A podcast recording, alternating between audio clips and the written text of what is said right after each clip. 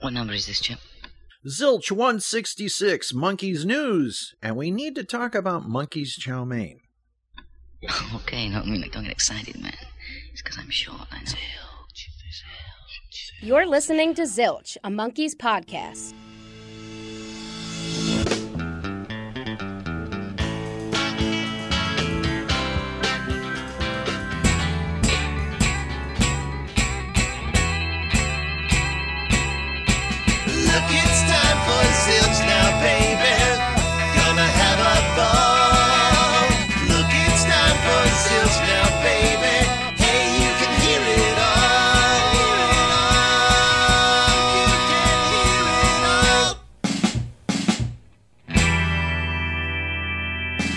Welcome back to Zilch, your podcast full of monkeys. I'm Ken Mills, one of your hosts here today, and today I'm joined by the button queen herself, Christine Carlson Wolf. I can. How are you? I'm doing okay, cannot complain. You know, I took a little bit of time off this year from podcasting and uh, getting ready to fire up the podcast again and the pop show. Uh, the cheap talk show, the cheap trick show is doing really good right now because they just have a really great new album out, Cheap Trick in Another World. If you like Cheap Trick, check it out. But I, I you know, I, I thought that it, this would kind of be a, a slow news time, right? But no, no, no. The Monkees and Andrew Sandoval had other plans, right? Just when you thought it was safe to take a break. yeah, it's kind of like the mafia. They keep pulling me in. They keep pulling me in. Monkey Mafia for you. That, there you go. hmm Well, let's dive into this Monkees news. Let's check it out. So we have some tour news, and it's not just tour news, but it's a farewell tour news. That's right. You know, the tour that had been the Mike and Micky tour at the tail end of 2019 and, and into the beginning of 2020, as we all know, got postponed.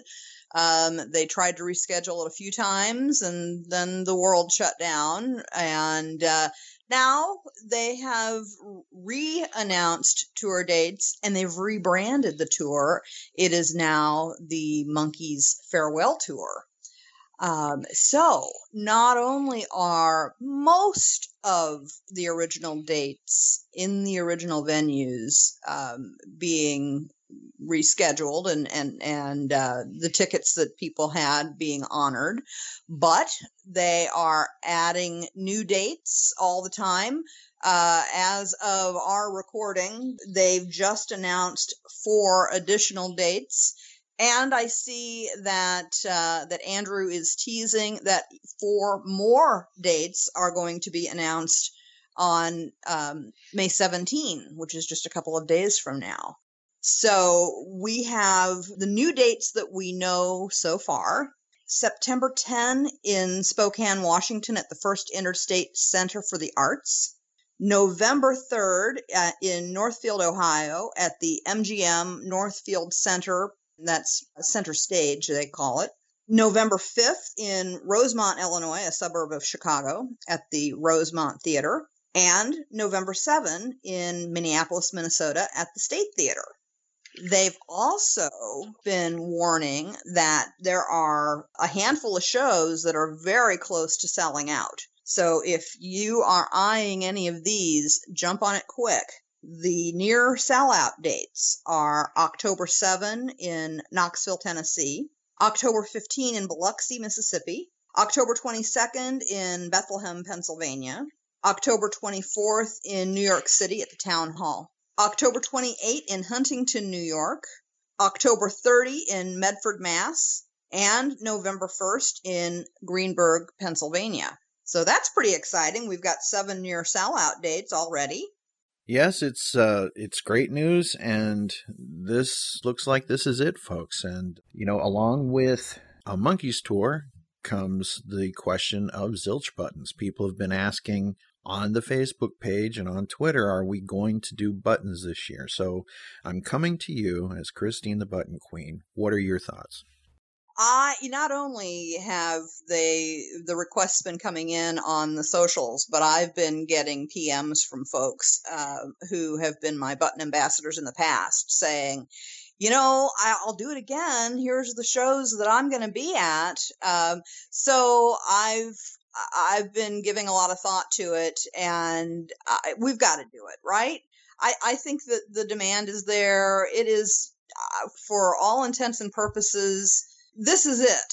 And this is it for the shows. I know we've all been there before with uh, hearing that this is the last go round, but I think this is really the last go round. And so we've got to do it. So, Ken, if you and I can uh, come up with a pretty cool design, and I, I know that you're able to do that, we're going to put out announcements for people who want to volunteer to help us being uh, button ambassadors again for the tour. So watch the socials, watch uh, the show notes for this episode. We'll uh, we'll link and give everybody the opportunity to either volunteer or at least know which shows we're going to have some buttons for. hmm So if you are interested, contact the Button Queen herself. And I know that there are a lot of people that are going to say, well, you're not giving me all the dates. Well, we're hoping to have Andrew Sandoval come on the show. So keep your little monkey hearts crossed and your monkey fingers crossed, and hopefully that'll happen. He's intending to come on the show, but I know that he wanted to get some of his monkeys in line first. I would say ducks in line. Monkeys are harder to get in line. Yeah, you have to corral them, you get them in a barrel, all of the puns, you know, A black box. all the puns. So, That's right. In, in a nutshell, what we do know is that as of now, the tour is spanning from September 10 all the way through November 14. We know that's going to be a hard end date. That November 14 is in LA at the Greek Theater. That is the the grand finale. speaking of which, Yeah. that was just at the right time. Uh, uh, okay. So, the grand finale. so uh, so that's the that's the grand finale in their hometown um so you can you can pretty much guarantee that uh, that nothing else will happen after that date. But there are um, pockets of open times uh, throughout the the remainder the, somewhere in the middle of of that span. So uh, you know if if we're being told that new dates are going to be added even just next week there could be more folks And Christine, I know that some of the shows have been shuffled around a bit or rescheduled, right? Yeah, there have been one or two. Um, just because of scheduling issues, uh, you know, not every venue was able to hold a date or be ready to open up again. Uh, and and one such case is the Nashville show at the Schermerhorn Theater. Uh, the Schermerhorn is still not uh, opening up for any any concert dates. So that show is uh, being rescheduled. We don't yet know when. Uh, that may be one of the four that are coming on the 17th. But uh, we we do know that there will be a Nashville show, and uh, if you had tickets to the Schermerhorn, you're going to have to uh, go back to the point of purchase and request a refund Mm-hmm. just be aware that if you are wanting to be at the Nashville show, you're going to have to wait for the new date, get new tickets, and and get your current tickets refunded. Mm-hmm. And you know, you mentioned Nashville. We have to say that we're going to be at the Nashville Rock and Pod Expo in, in August, and there'll be details if you're in there. If if if you are in Nashville or at that time, come and come come on down and say hi to us.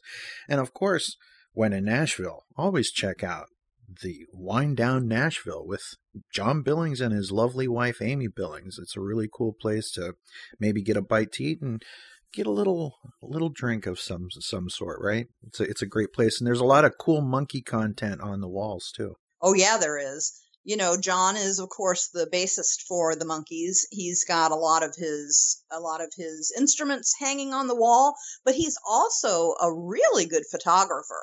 And so he's got a lot of his photos uh, and monkey memorabilia uh, that are that are decorating the walls at Wind Down. And I know that speaking of that Nashville show, uh, John has already kind of been putting it out there that uh, he's hoping that there can be a fan gathering at Wind Down Nashville whenever the Nashville show is finally um, announced. We recommend it highly. We love the Billings, John and Amy, and their whole family. Great people, just great people. Yep, absolutely. So you know that Zilch will always have uh, the most up to date information, and uh, so you can you can come to our socials and check it out and get all the latest in tour news. Agreed. So on that note, I, I do have to say, you know, we've talked about new dates added, we've talked about near sellout dates. I'm just going to put it out there that the November 9th date in St. Louis or St. Charles, as it's listed on the on the tour schedule, that is going to be the Midwest show to be at, in my humble opinion. Not only is that my hometown, but it is uh, where the Zilch staff, most of us, I think, are going to congregate and we're going to be together at that show. We always have a grand time. Uh, we've got a group of Zilchers who have already gotten their tickets and we're planning to meet up and, um, you know, just I, like I've said, uh, there is no party like a Zilch party on a Tuesday night. so we look forward to seeing everybody. If this is if this is really it, and we think it is, yeah, then maybe it's a good time, and I hope to have a good time one way or another, and it'll be nice to do it one more time, right? Wrong band. well, the youth of America are depending on us. and the senior citizens. Um, and we have some big news coming up this Saturday, right? Yeah. Zilch's own Tim Powers has been tapped to host a listening party co-branded with 7A Records uh, for the Dolenz Sings Nesmith album that is going to be released here in just a few days. So on May 15 at 1 p.m. Central Time, that's here in the good old US of A, on Facebook, they're doing a listening party. They're going to play uh, snippets of every song on the album. We've all heard a few. Now, now we're going to get samples of every track, and Tim is going to have a few special guests, including Micky Dolenz and Christian Nesmith. Mm-hmm. So Micky Dolenz and Christian will be dropping by with Tim Powers on the mic, as only he can.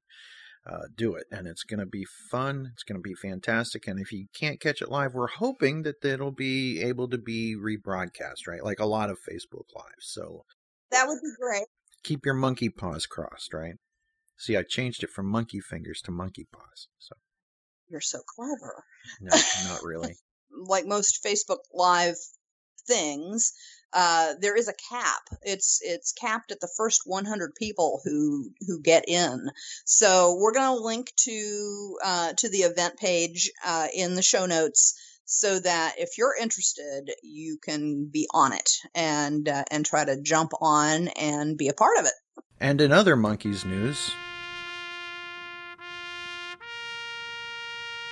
Why are you playing taps, Ken? Well, because something really cool happened and something really sad happened, and it all depends on how you look at it, right? Uh, for a few glorious weeks, the Monkees were in widescreen high def on Tubi, the app Tubi. The uh, if you have a Roku or you can see it on your computer or some sort of streaming device, you could get Tubi. Well, it turns out that they were showing the Monkees, and news spread among Monkees fans, and it was so cool to see the Monkees alive and vibrant and new looking in the widescreen format. And I know that there's a lot of Monkees TV purists who would shake their fingers and wag their finger at me and say, naughty uh, Monkees fan Ken. But the thing is, is that it, it looks so now. Seriously, they look so great. They looked wonderful. Um, I love seeing them in the widescreen thing, and I, I have the Blu-ray set, and I, I love them as they are, but I also now want this version, right? It's almost kind of like when they put out yet another different version of Daydream Believer or All the King's Horses or something. I want that different variation now. So they've now created a problem that I now have to get the widescreen versions, right? and as it turns out, I guess for whatever reason, Tubi didn't have the actual license to air the show, right? And it was both seasons. Uh, I believe Andrew Sandoval put a tweet out about it, correct? Yeah, he did. He said that fortunately, uh, Tubi was operating without a license and that Rhino was going to um, tell them to take it down. And apparently that has now happened, right? I think he said something in the tweet like, uh, enjoy it while you can, right? Yes, he did. He enjoy it while it lasts. Yeah, Yeah. there you go. And did I binged it, man? Oh man, I I I, I sat for a weekend and just like I'm I thought I would be you know doing my housework while I was walking around and and I'd watch and no, I I just sat because it looked so good. Mhm. Uh, you know, 60 inch wide, uh, beautiful, gorgeous color. And uh, uh, for those of us who are lucky to have the the Blu-ray sets, we you know we all know how gorgeous those remastered prints are. Well, these were the same thing. They were just also then remastered to be put into that widescreen ratio. So we know that exists Mhm. we know that there is uh, an appetite for the Monkees show every generation seems to find them and so uh, uh, you know an app like tubi you know whatever me tv youtube there's there's an opportunity there i think Netflix, Hulu, whoever, however. But the thing is, is like we now are at a point where you literally, Rhino, I imagine, and though I don't know all the ins and outs of things, I know that some people are putting content on YouTube, right? And you would think that it would be nothing to put like a commercial at the beginning of the show advertising that you can buy Monkees music or whatever or that the Monkees are on tour or what or whatever it would be and then one at the end and you put it up on YouTube and basically people are paying for it through the ads. It would seem like that would be a way to get it into the hands of the next generation now. And I think if they put it up like one every week or something like that, they could make it a thing again. And it- you know, even if the show gets put on Netflix or whatever, it would be all done in one shot, right? But if you dole it out once a week, maybe it could be a thing where young people are like looking forward to the next the next new episode, if you will, because to a lot of when you think about it, every generation of fans basically came because of the TV show. And I know that we look at the music as the big thing a lot of the time, but I think a lot of that was because when the TV show wasn't available, we still had the music, right? That's right. I mean, albums once they're out there, they're they're out there. People own them. People play them. Pe- they they uh, can find them in whether at the time it's uh, on the on the new vinyl or the new cassette back in the eighties, or uh, you know, or or a resale shop, what have you. The the music has always been a little more readily available. Mm-hmm. Right. Yeah. So, but the but the TV show is really where it started. and it it always regenerates from that. I mean, you take a look at the renaissance of the Monkees, if you will, the rebirth of the Monkees in the '80s.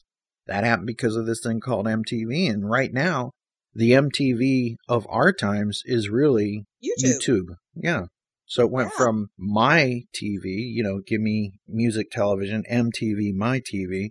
It's now YouTube TV. So, and you basically can decide when you want to watch what you want. I think that they could even just go direct to the audience that way. But there's something about seeing it on the big wide screen that was like kind of like a new thing for me. So I want to be able to purchase that as well. So anyway, Yeah. Oh, I'd love to have a digital download of the episodes in that widescreen version. I would love to, you know, it's kind of like uh, hearing a, your favorite song on the radio too. It's, you know, you catch it in the wild. mhm. You know, it, it's it's one thing to own it and to be able to say, "Oh, I think I'm going to sit down and and do this," and but but to just stumble upon it uh like we did on Tubi, I mean, that was like, ah. yeah, it was great. So we hope that, you know, maybe they can figure out a way to do something with YouTube or even since Tubi can do it, it would only help Tubi to do this up proper and legally license it, if you will.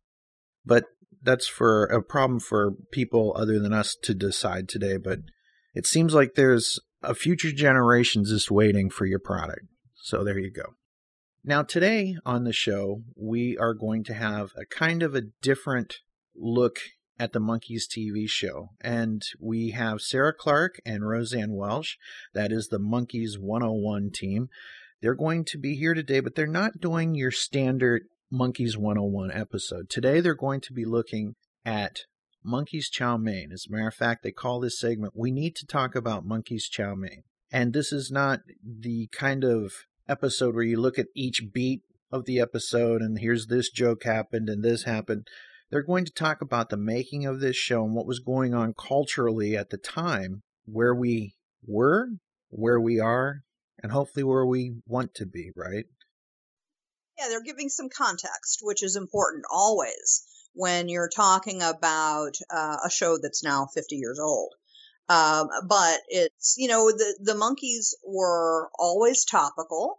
Uh, it was, it's interesting, you know, they, they were, they were of their time and topical, yet without being ever particularly stale, uh, and, and dated with maybe this one exception and they're but they're going to get into that. Mm. i think it's a really good discussion. I'm i'm a big pop culture junkie and a, a, a sociology nerd and so i'm really i really enjoy this segment Well, here is Monkees 101 with We Need to Talk About Monkees Chow Mein as they look at the Monkees and their place in pop culture. Class, class, it's Monkees 101. Hello, everybody, and welcome back to Monkees 101. Uh, I am one of your co-hosts, Dr. Sarah Clark. And I'm Dr. Roseanne Welch. Uh, excellent to be here today. We're going to be doing things a little bit differently today because um, we need to talk about Monkee Chow Mein. Yes, we do. Yes, um, we try to keep things light here at Zilch and on Monkees 101. Uh, we also try to keep things in perspective and not judge 1960s media by the standards of 2021. But we also don't want to gloss over the rare but real instances in which the Monkees didn't live up to the standards they set for themselves in their music, their TV, or their other media. And we definitely don't want to ignore the moments this groundbreaking TV show actually fell short of other TV that was coming out around the same time. In fact, let's do a quick comparison and contrast of three television shows that debuted in the 1966-1967 television season. First up, we've got episode 10 of The Green Hornet airing on November 18th of 1966. Organized crime's protection boss, Duke Slate, decides it's time to acquire the city's Chinatown district and uses Lo Sing's Tong to handle his influence. Lo Sing, a martial arts professional, instructs his craft to uh, the gang using the actions of a caged praying mantis, analogizing its intricate moves to proper kung fu application. After a kidnapping which Lo Sing engineers, a challenge between Lo Sing and Kato, played by the amazing Bruce Lee, is inevitable. Kato, Yeah. talk to Mary Chang. See if she knows where Jimmy Key might be hiding. Okay. You know, if we ever meet up with that masked kung fu man again, I want him. You got him. We see many of the best known Asian actors of the day playing on both the heroic and villainous sides of this story. And there is a superb fight scene between Bruce Lee and the amazing Mako's stunt double, renowned martial artist and stunt performer and choreographer Dan Inosanto. Next up, we have one of, in my opinion, one of the best episodes of the first season of Star Trek the original series, The Naked Time, airing September 29th of 1966, in which a mysterious infection lowers the crew's inhibitions, causing, among other things, Lieutenant Sulu to embrace his fencing hobby at a new, deeper, and shirtless level. Stand. No father.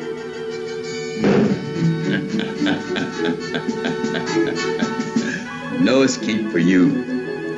You either leave this war bloodied or with my blood on your swords.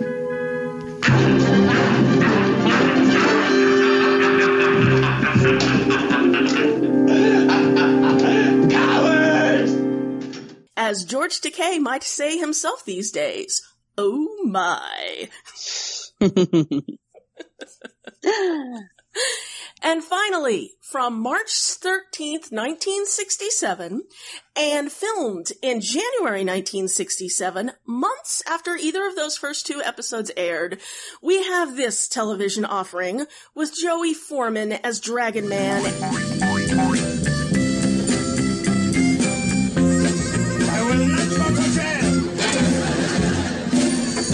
Master, Master, has Toto returned with the boy? Better yet, Master, the boy has come to us. He is outside in the restaurant. So, he has fallen into my crutches. Your crutches? Not my crotches, my crotches. Uh, yeah, uh, which they almost completely stole from Get Smart. Uh, yes, I found the episode in question when I was digging through. Not the claw, the craw. Uh, in fairness, Japanese actor Kei Shimatsu was cast as Chinese gangster Chang, but his only lines were asking Peter for his order before Toto clocked him on the head. So yeah, Zilch Nation, we need to talk about Monkee Chow Mein. No, yellow-faced and hackney jokes about accents are not up there with a, you know, mass shooting in three Asian massage studios, nor is it up there with Asian people being beaten up, spat on, and accused of spreading coronavirus, nor with politicians using terms like the China virus and Kung flu to score points. But the That is fact exactly right. but the fact remains that a show so devoted to the 60s ethics of love and understanding, and which was progressive about issues of race and gender more often than not, didn't see any issue in the slightest about releasing an episode like Monkee Chow Mein at really near the peak of their pop cultural influence. So I guess the questions that Roseanne and I want to explore were what does that tell us about pop culture in 1966, life in 2021, and, and kind of all the issues in between?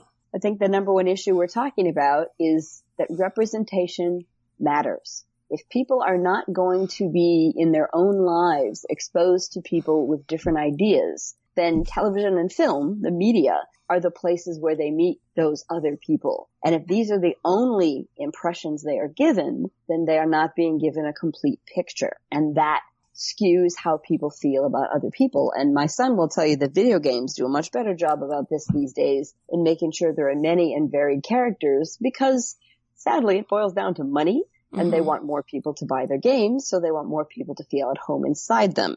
TV didn't have to worry about that in the broadcast era of the 60s and 70s because that was all you had. That was the only game in town. You were Yeah. going to watch it because you only had, you only had four or five or six channels. You didn't have 500.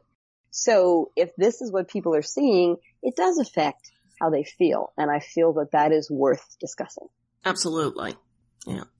And and I know this all comes from a context, um, especially on the West Coast of Asian immigration, Asian assimilation or lack of assimilation. As we all know, the U.S., like in many areas, has sort of a, um, a, a checkered history in this area, which we'll say delicately. And, you know, things were at an interesting place by the mid 60s, I know.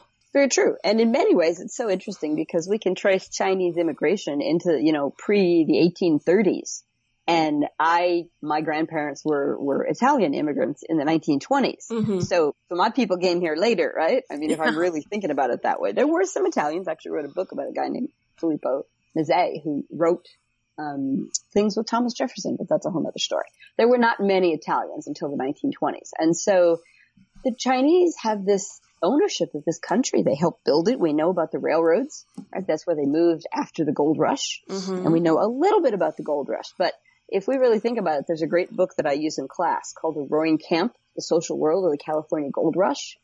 And it looks at the vast diversity of people because we have to think about when gold was found, you know, we don't have a telegraph, we don't have anything really to tell people on the East Coast. So we have to get on boats and we still don't have the Panama Canal. So we're going to go all the way down South America, right? And then all the way back up. And in that travel, we're going to meet all the folks, right? In Chile and Argentina, all those folks are going to come on, get on another boat right away and get here long before the folks in New York do, right? That's why they're, they're 49ers and not 48ers, which is Mhm. when the gold is found.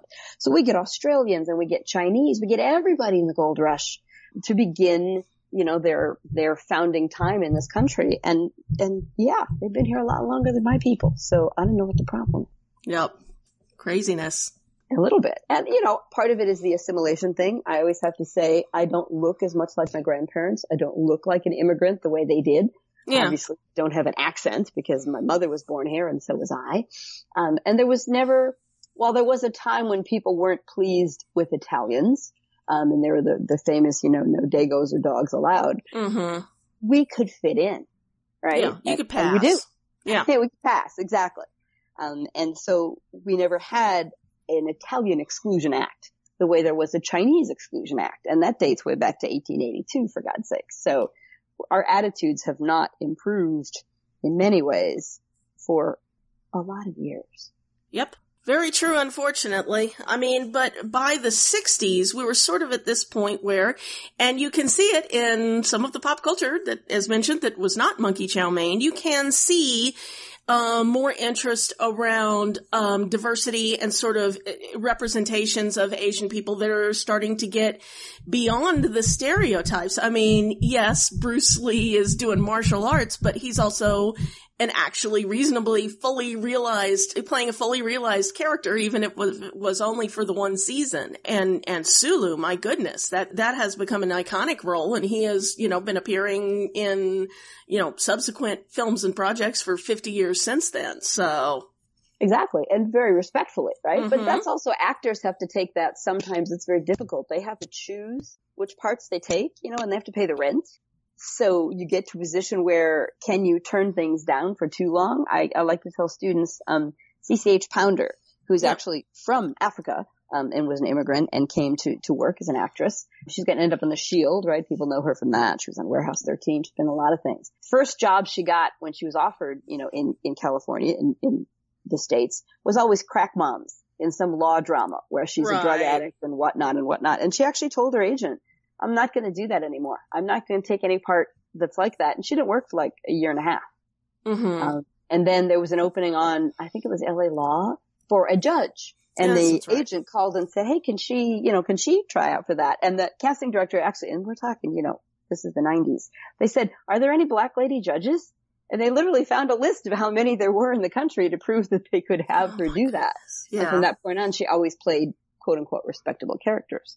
But that's hard if you have to pay the rent. Yeah, yeah. I, um, you know, there, there are many stories about that. And I mean, ultimately that's kind of what happened with Bruce Lee is, you know, yes, Kato was a pretty good role for the day, but he had struggles finding anything else because, you know, he wasn't about to, to let himself be typecast like that. And he actually had options because, you know, as you and I were talking when we were prepared for this, he was a, le- even before his LA time, he was a legit star in Hong Kong. I mean, he was headlining movies over there. So at a certain point, he just packed up and went back home. And, you know, fortunately we got Enter the Dragon out of that, but, uh, Exactly. Exactly. But that's kind of ridiculous in a country that's built by immigrants and full of immigrants that we should have this confusion about someone's ability to be a star in that sort of vehicle and to play the full three dimensionality of their particular ancestry and culture and community. Yeah, yeah. And in a, in a show where, you know, maybe earlier this season, we've got black people playing like a police inspector. I, I- mean, that's the thing that always puzzled me about this specific episode is we've got a good track record with this same creative crew actually making you know, intelligent writing and casting decisions around these things. I mean, I wouldn't call them, you know, groundbreaking in the way Star Trek was, but they're, they're, they're certainly on the sides of the angels most times that issues of gender and ethnicity come up. Not always, but often. And, and I guess I sometimes find myself wondering, and, and I know you have, have some insight on this because of, you know, all the research you've done over the years. How did they get this episode so wrong? it's it's embarrassing. And, you know, in researching it, it re- I I knew that it was officially Gerald Gardner and Dee Caruso who were essentially the showrunners, so that word was not much in use then. Um, who wrote this episode, and then when I was looking back at it, I realized, oh goodness, it was co-written by Paul Mhm. Mazursky and Larry Tucker, our guys who wrote the pilot. And they're going to go on to do some groundbreaking 70s independent film. So it's almost like we have one foot in the pre 60s leftover vaudeville, anything that's been a joke for a hundred years is still fair game. And while we're going to break some conventions and show some really interesting new stuff, like Alice doesn't live here anymore is going to be this groundbreaking look at a single mother, right? And how she's going to struggle in this country with all the misogyny and whatnot going on at that time.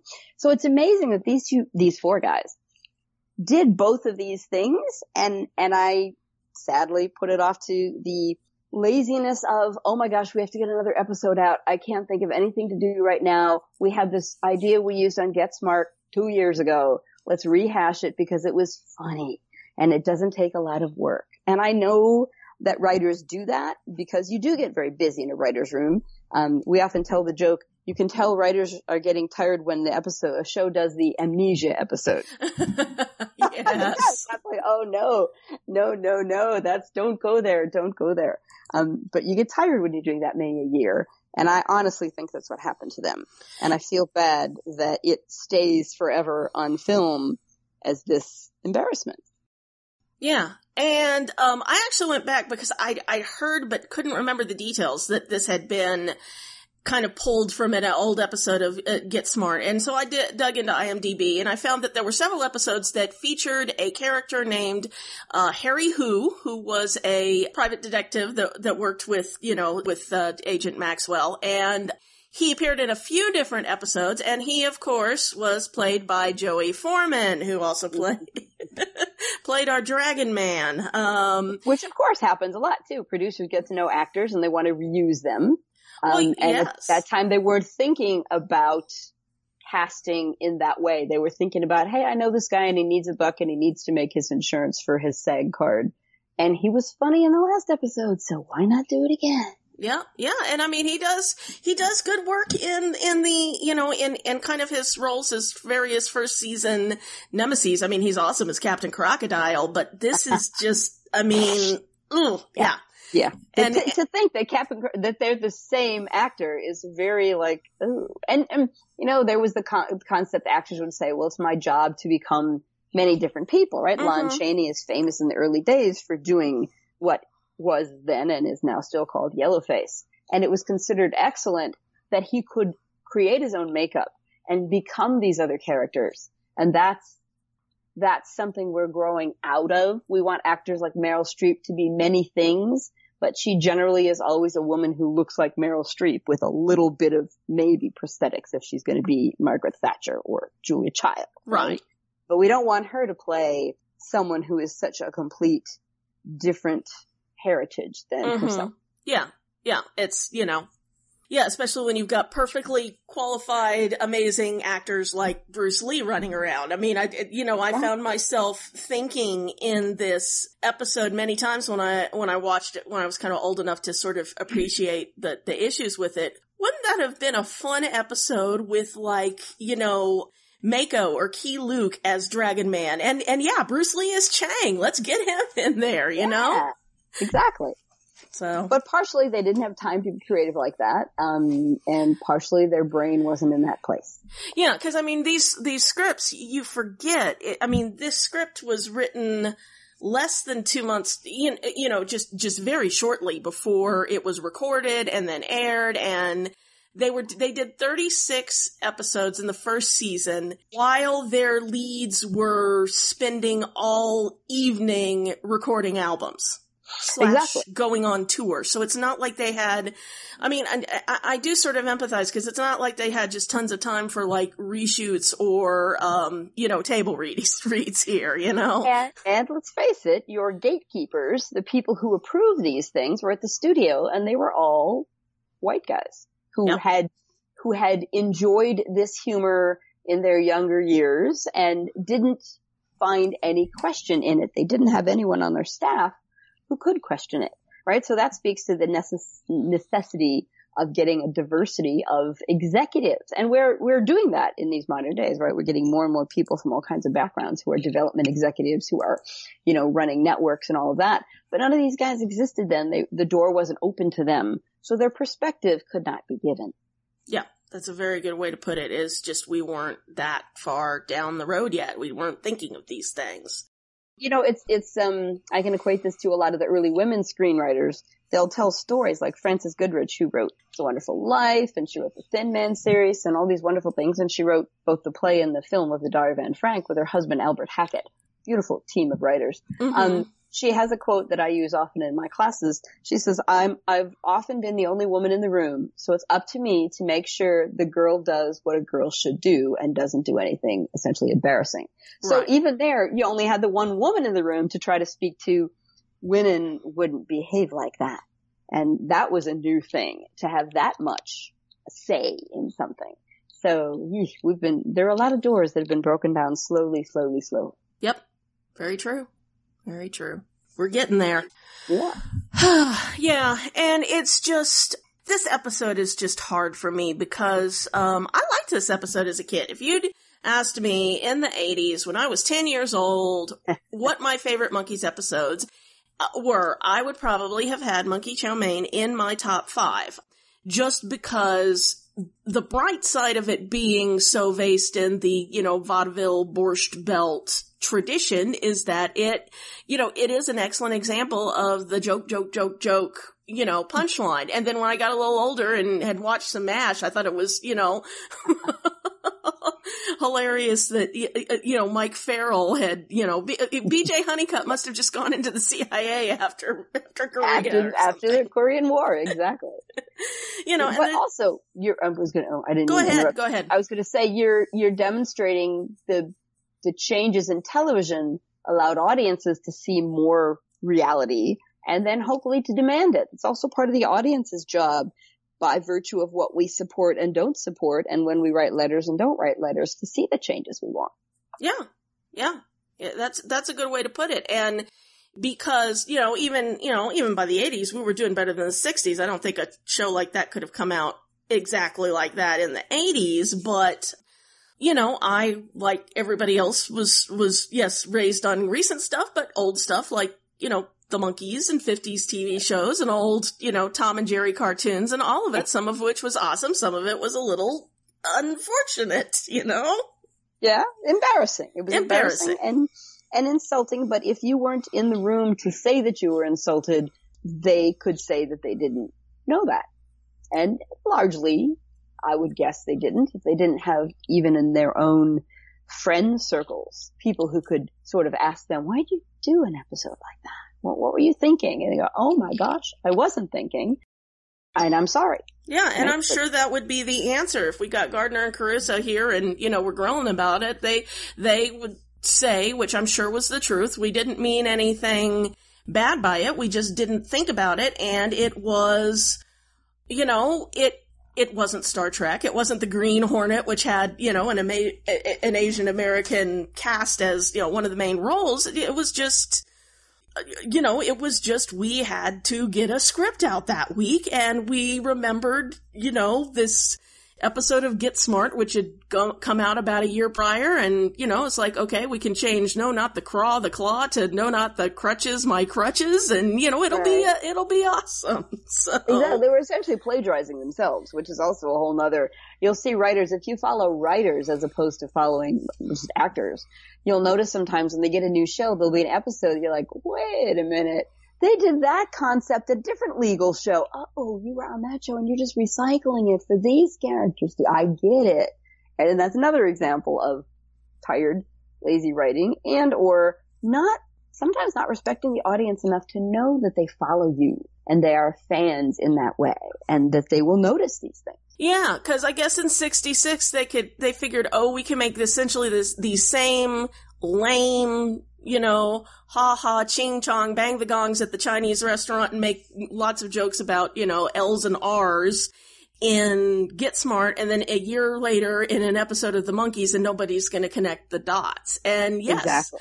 You, you put it very well when you said it was lazy. That was kind of a, you know, angle I hadn't really thought about, but it wasn't malicious. It wasn't, you know, it wasn't intentional. It wasn't, you know, the worst thing that ever happened. It was just, it was lazy. And the problem is, even with the grueling recording, uh, uh, you know, film schedule they had, especially that first year, they generally weren't lazy. And I think that's part of why this sticks out. That's true too. And you know, it's so difficult to get into concept of intentionality because obviously something can be unintended and still harmful. Absolutely. And so at what point is a person then responsible for that um, that harm being put out in the world and, and obviously then in reruns being continued over and over again. That gets to be such a, you know, a difficult topic to talk about. And that's what we're trying to do. And I think the important thing is in many ways, in many, for over many issues, it's about the conversation.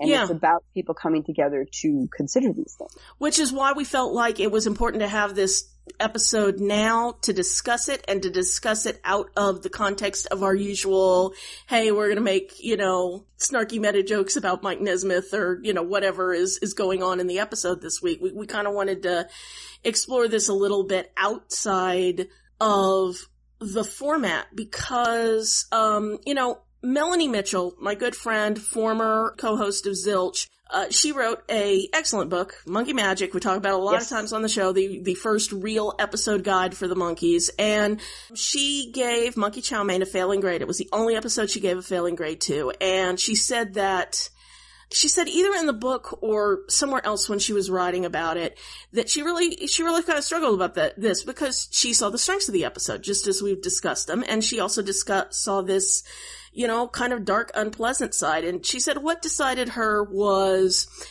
if this had been a show where the actors were white people in blackface instead of in yellowface would it still be getting aired in syndication today Perfect question. and she knew there was no way, and so that was what pushed her over the line to give it a failing grade.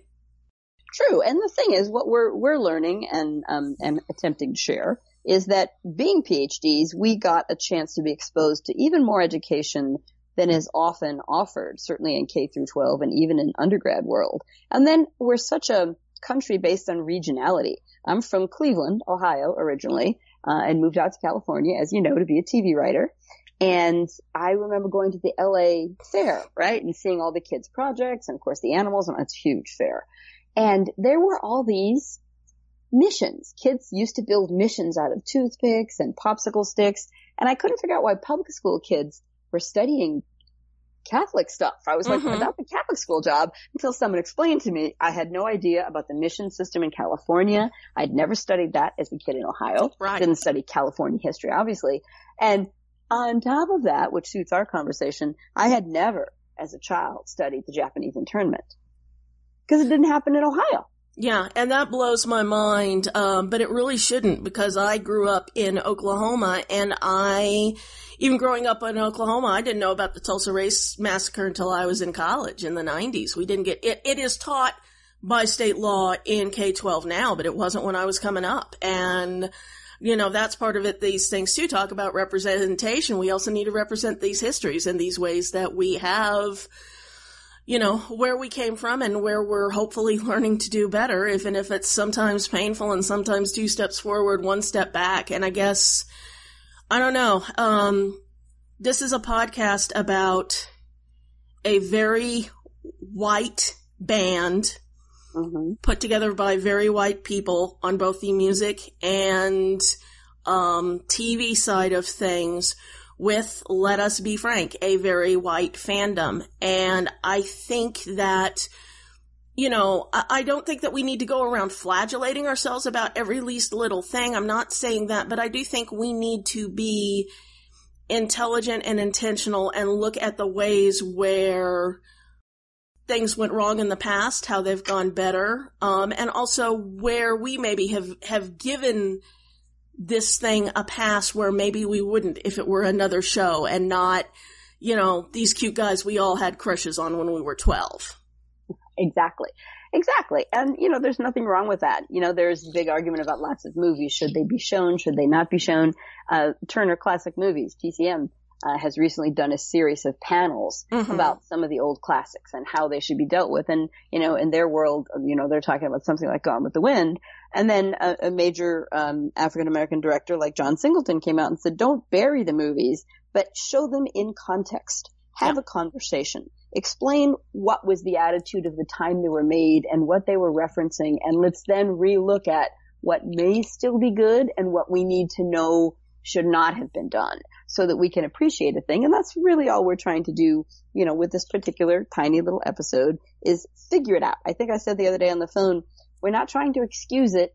There's nothing wrong with giving an explanation and knowing that hopefully no one will fall into that trap again. Yeah. Yeah, very true. And and again, it stands out because as I said, this is very unusual for the Monkees. I mean, they're not perfect, you know. There's son of a gypsy, which is going to be its own little cringy moment when we get there. Um, you know, and and there have been things. I mean, we talked a little bit about uh, some of the, you know, I don't know, quite anti-Italian, but definitely iffy stuff in um, stereotypical. You know, yeah, yeah, Monkees a la carte, and and there are bits and bobs of that through the series, but this is the most egregious and it touches on things that are going on in our world, you know, in 2021. And yes, we mostly try to stay out of the real world because we know that you know, most people listening to this see, see listening to Zilch and think about the Monkees as an escape from the real world.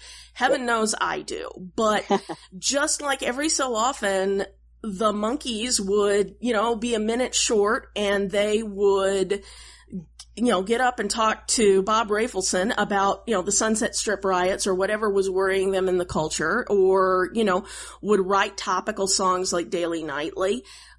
Occasionally we're going to have things like this. And and I figure it's better that we um we talk about them face out and and not drag a- it out not beat ourselves up not talk it to death but just say you know this is part of it. I guess this is sort of the equivalent of what they're doing with Gone the, Gone with the Wind. This is sort of our viewers um not advisory but um discussion panel. I, I think that's only fair, right? I mean, it's it's it's only fair because understanding those things, I was shocked that I had never been taught about the Japanese internment. Mm-hmm. I just couldn't believe. And and you know, again, my grandparents came here from Sicily, and I love the United States. I'm really happy they came. But what I try to see is I try to see that we make a mistake because everyone does and every country does, Yep. and we attempt to do better after that. We have attempted. You know, there were reparations, even though it was never enough there were reparations and, and you have to be able to do that to move forward in the world. So that's all we're trying to do is say, hey, you know what, if, if you never occurred to you that there were some people who might watch this episode and feel bad about themselves, now you know, and now you can think about it. And, and also when I talk about writing, since that's my big, huge, Mhm. you know, bang the drum thing, I want writers to do better. I want writers to be more creative in what is funny. Um, I don't want them to fall back on stupid things. Like we briefly talked about this the other day. You can find online. I, I adored Schitt's Creek. I thought it was brilliant. Um, so inclusive, right? So Mhm. many interesting and fun characters, but they were called on the carpet for one episode in their whole like six or seven years. I don't Yeah. know how long they ran. Um, that had to do with a runaway dog who got killed by the parents on the show. And they went to the family to, uh, to apologize and say, you know, can we help in some way? Only to discover the joke of the episode was that the dog belonged to this very heavy set older young woman and it was all about watching this woman cry that was supposed to be funny. And the writers came out and said, you know what? I can't even believe we did that in 2019 or 18, Mhm. whatever it was. It was lazy. We fell back on a thing we knew had been funny in the past and did not stop to question why it should still be funny. Yeah. Yeah. A few episodes of 101 ago, I think I said something about when you know better, you do better. And I actually bumped into that quote, uh, and I want to give it citation now because I know who said it. It was Maya Angelou. Wow.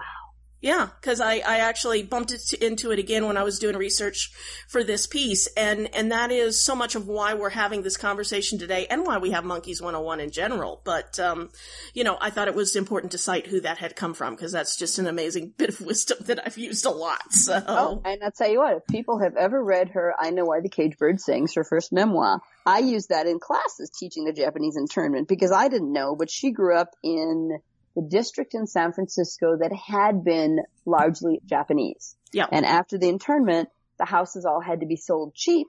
So it turned into an African American neighborhood because it was the only place folks could have enough money to buy a house. And so she was raised there not knowing, but, but seeing one community move out while another moved in and not understanding the trauma Mhm. of why it was possible, right, for someone else to suddenly own a home.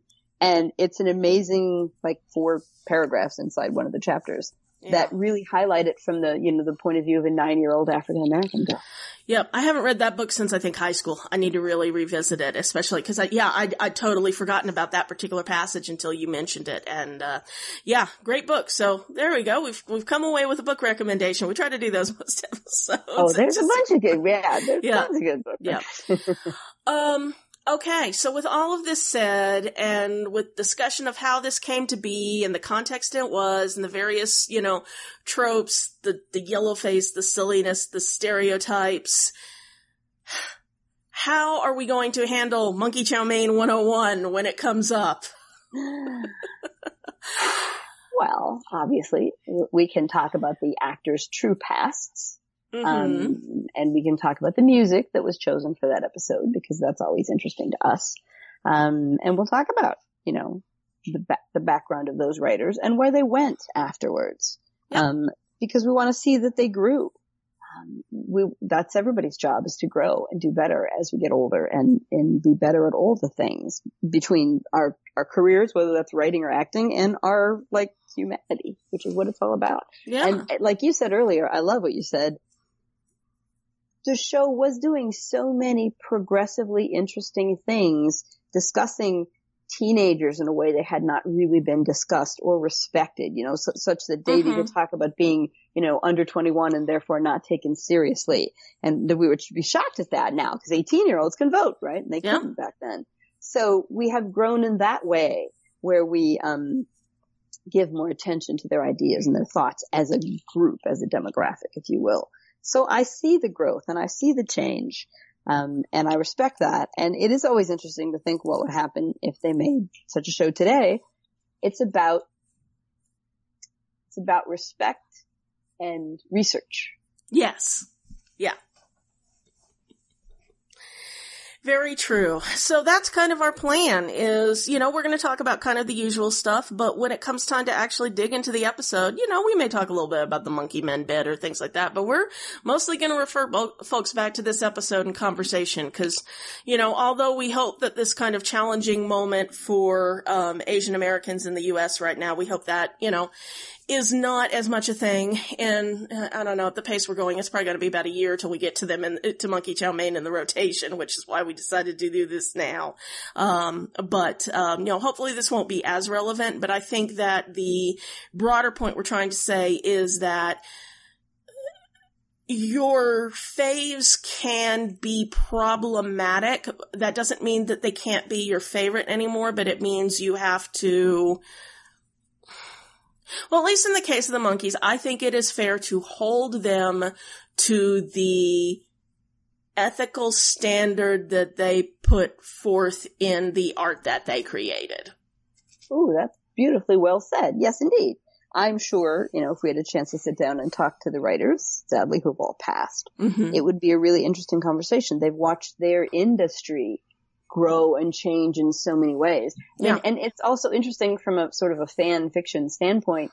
Imagine instead of Monkee Chow Mein, there had been an episode simply where one of the boys was dating a Japanese girl and her parents didn't want him for some, he's a musician, he's a band kid, he didn't go to college, whatever those reasons. That would be a really interesting episode, you know, to, to see. That would have been a, a nice story with its own inherent real conflict. hmm Written by So, Treva there's- Silverman. There you go. Treva, there you go, because she's going to do innovative things when she gets to Mary Tyler Moore. Um, yeah. So it's always, it's, it's, that's it. If they had the time and they sat down, what could they have done, um, with a different mindset? And, you know, we see hopefully more of that today. Obviously Elementary decided to bring in Joan Watson, right? And hire Mhm. Lucy Liu. So now we have this unique and interesting portrayal that never existed in the whole Sherlock Holmes realm before. Yeah, And I don't know yeah. if you've checked out on Netflix, there's a new thing called The Irregulars. I've been getting uh, adverts for it. I haven't watched it yet. I've I've got to get through Schitt's Creek first now. I know there's so many. Yes, you do. I think I'm the last person who hasn't seen Schitt's Creek yet. But I'll do that, and then yes, I'm going to tackle the irregulars because it sounds awesome. So it's pretty fun, and it is a, it's a diverse set of young street kids who end up helping Watson deal with a situation. Um, and it's a an Englishman of African descent who plays Watson, and that's a phrase I learned literally. I was writing about Doctor Who and Martha for an Mhm. English publication, and I realized they couldn't describe her as African American because she's not American. exactly. and they said, oh yeah, they were doing an Englishman of African descent. Mhm. So, um, you know, and that's respectable too, trying Yeah. to make sure people have the phrases and the way that they would like to be referenced in public. In the same way, a woman doesn't necessarily want to be called a girl when she's over the age of 18, much less 50. Thank you very much. so there are many ways in which we are, we are attempting to be more respectful of all the folks around us. Yes, very true. And I think that's a great pla a great note to end this on. We don't want to talk this to death, but we felt like it was kind of a timely thing to bring up right now. And, um, you know, I, I know that this is a uncomfortable topic to discuss for a lot of people listening.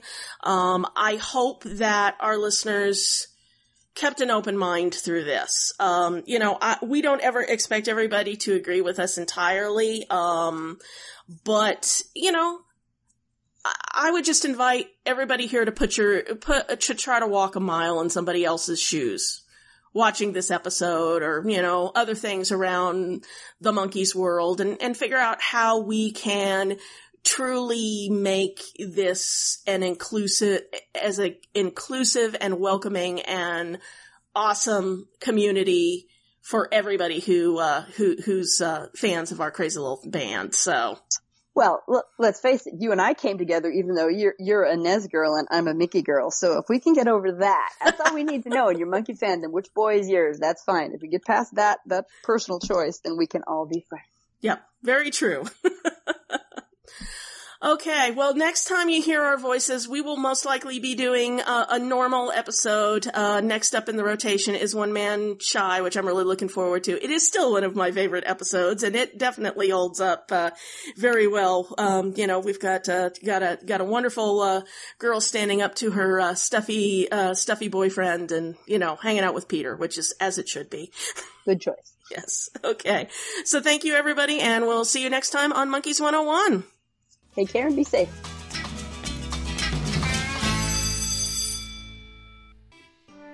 Once upon a time in 1967, there were four boys who went on a mind blowing adventure, and they captured it all on film. When the World and I Were Young, snapshots from the collection of Davy Jones, is the story of the Monkees' 1967 summer tour, told through more than 80 never before seen images of the Monkees and their friends, including Stephen Stills, Jan Berry, Henry Diltz, and the Jimi Hendrix Experience. When the World and I Were Young is the first project from Along Came Jones Media, available now at Amazon.com. From 7A Records, Davy Jones live in Japan.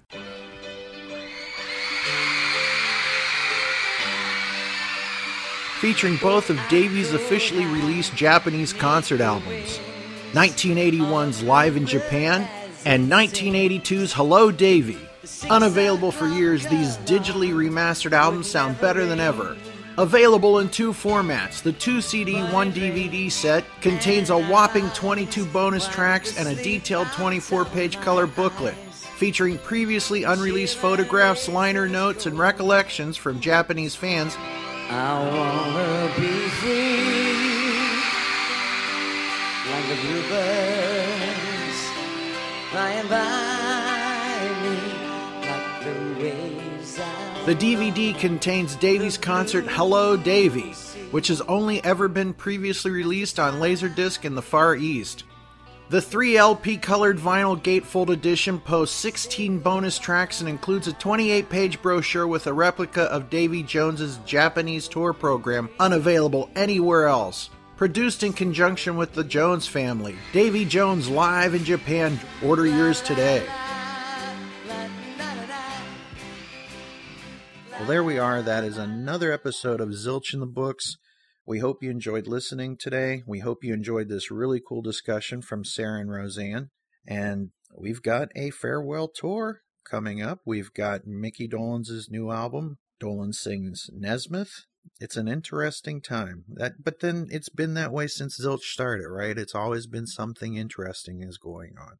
That's right. We, we say it all the time. Just when we think there's nothing left to talk about, there's more to talk about. They're pulling you back in onto the mic, Ken. That's really that's really their agenda. I'm sure of it. Well, we just want you to know that we look forward to seeing you on the farewell tour and we look forward to seeing what the Monkees fandom is going to do, all the great Zilch get-togethers, and it's it's going to be fun and it's going to be special. And uh, maybe if you want, you might want to get one of our Zilch face mask or our Be a Hero mask, which has the M on the logo from the Monkees Men shirt.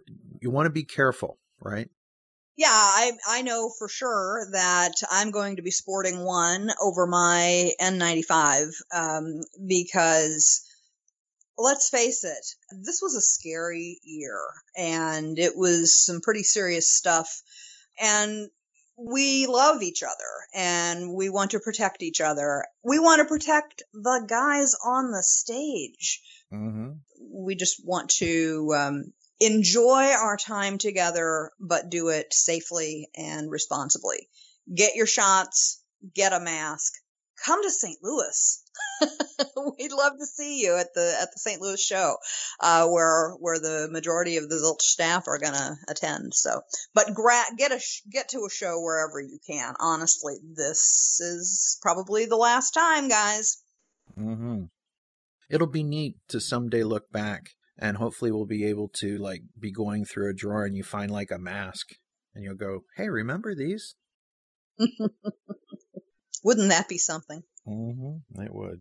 So be good to one another, care for one another, love one another, because we were born to love one another, right? Something we all need. That's right.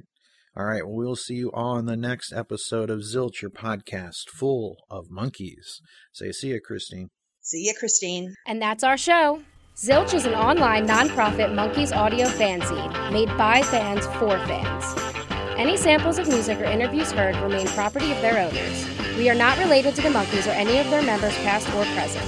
We are not affiliated with Rhino or Raybert. If you hear anything you like from the band, go on Amazon or iTunes and buy it. If you enjoyed the show, like us on Facebook and rate us on iTunes. Thank you for listening. Until next time, I'm your announcer, Chelsea Epstein, saying always take some time to monkey around.